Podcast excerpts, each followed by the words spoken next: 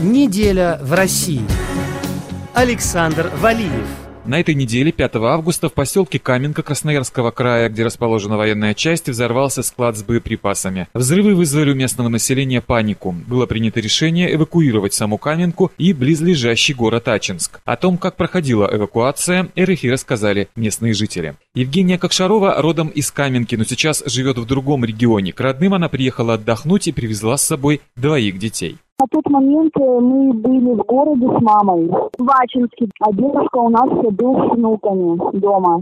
Потом мне маме позвонили друзья оттуда с Каменки и сказали, что тут Каменку взрывает, мы не знаем, что делать. А я, конечно, начала переживать за детей, мы не знаем, что делать, куда бежать. Дедушка схватил детей, побежал на улицу, все взрывалось, они побежали на дачу, в погреб. Да, они залезли в погреб, потом как бабахнуло все, они, конечно, оттуда все начали выскакивать, потому что ну а что сидеть там, ну, это вообще страшно.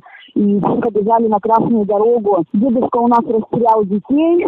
Один у меня маленький ребенок, мальчик, ему двух еще нет. Он был на руках у него. А вторая девочка, ей 6 лет. И она была вот с моими племянницами еще, по 11 лет им. В общем, они разминулись. Он сел в одну машину, потому что там уже, знаете, ну, как бы садились всех, кто, кто куда вообще, спасались, кто как мог вообще он, значит, сел в одну машину к друзьям, а дети у меня, ну, получается, дочка и вот племянницы мои. Они хорошо, что еще не растерялись, они начали проверять, вот, э, какие стояли машины, вот, кто куда ехал. Они просто залазили во все машины, где что открыто. Там сидело две женщины и водитель, мы как бы их тоже знаем, потому что все каменки, как бы все друг друга знаем. Они их посадили и повезли, увезли в деревню, в другую вообще, в эту Барабановка деревня. Представляете, у меня один ребенок с дедом был Старутина, а другая моя была вообще из Барабановки. То есть, а я сидела в городе в Ачинске, меня уже все не запускали. Я вообще не знала, что делать, где мои дети, что и как. А телефонов у них с собой не было?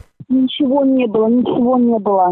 Они все оставили, они даже двери не закрыли дома, они просто... У меня ребенок маленький, дедушка как схватил его в памперсе голенького, то есть без маечки, без всего, и так они выбегали, выбегали. А дочка у меня вообще босиком бежала по стеклам. К счастью, позднее Евгении удалось найти своих детей. Ее родители 8 августа утром вернулись в Каменку. Общежитие, в котором они живут, сильно пострадало, выбиты двери и окна. Но власти пока просят ничего не ремонтировать, комиссия должна оценить сумму ущерба. В результате взрывов в Каменке погиб пожарный, 8 человек получили телесные повреждения различной степени тяжести, сообщает Следственный комитет России. Военный отдел Следственного комитета по Красноярскому гарнизону возбудил уголовное дело по части 2 статьи 349 Уголовного кодекса «Нарушение правил обращения с оружием и предметами, представляющими повышенную опасность для окружающих, повлекшее по неосторожности смерть человека.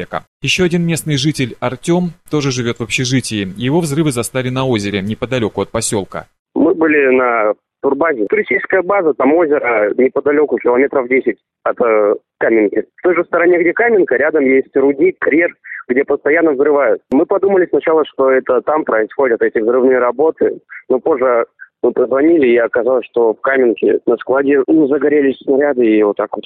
А в Каменке вообще люди не боятся жить по соседству с военной частью, где хранятся боеприпасы?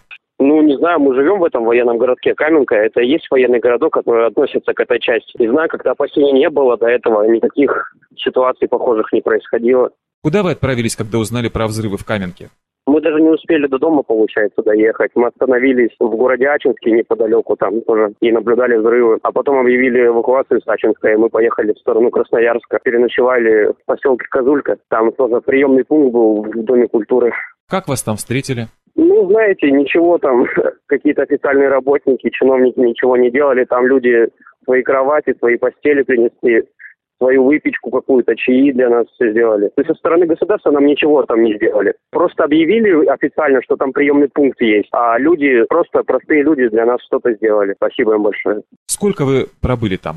Мы приехали туда в три часа ночи и до утра, получается, пробыли там, потом в поселке взяли необходимые продукты, там вещи. Мы в тапках, да в шортах были, в футболках. У нас ни одежды, ни документов, ничего не было с собой. И направились в другой поселок, пока официально не объявили, что можно в Каменку заехать.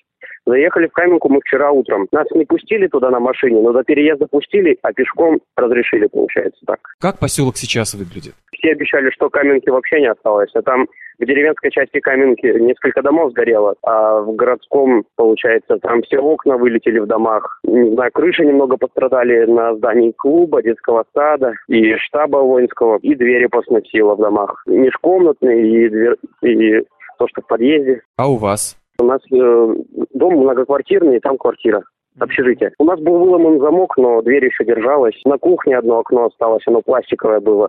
А те, что деревянные были, стекол не осталось. Ну, окон и дверей ни у кого не осталось, получается. Практически ни у кого. Вы ночевали в квартире без двери и окон? Да, ночевали. Дверь мы починили, замок поставили а окна заделали там одеялами, полосами по возможности и переночевали. Власти пообещали помочь с восстановлением жилья? Нет, ничего не пообещали. Сказали только что стекла привезли для окон, даже рамы для окон не привезли, пластиковые не поставили, просто стекла. Даже не предназначены для того, чтобы это в окна вставляли. Их просто привезли и сказали поставят. До сих пор не поставили. А компенсации? Говорят, надо ехать, получается, в Белый дом в Ачинский, писать э, заявление – и там 10 тысяч на семью дают. Это все, что нам пообещали. Взрывы до сих пор слышны? Да, они до сих пор продолжались, пока мы и сегодня были там в Каменке. Они были, были. Вечером, когда уже все работать перестают, то есть шумов нету с таких, и только взрыв слышно, немножко страшно. Сегодня там, не знаю, более-менее все подметали, чистили, э, грузовые машины шумели, и как-то сильно не обращаешь внимания на взрывы. Как вы думаете, многие захотят после этого ЧП уехать из Каменки? Ну, я думаю, многие захотят, но возможности особо нет, так как денег ни у кого нет. Местные жители в основном работают в военной части? Да, да, да. Там практически все в военной части работают. Сегодня в Каменке ждали Сергея Шойгу. По словам Артема, к его приезду местная власть наводила порядок и даже красила траву. Однако визит министра обороны перенесли. Когда он приедет и приедет ли вообще, неизвестно. Между тем, взрывы по-прежнему слышны, но стали реже. Местные возвращаются в свои разрушенные дома. Для международного французского радио РФИ Александр Валиев.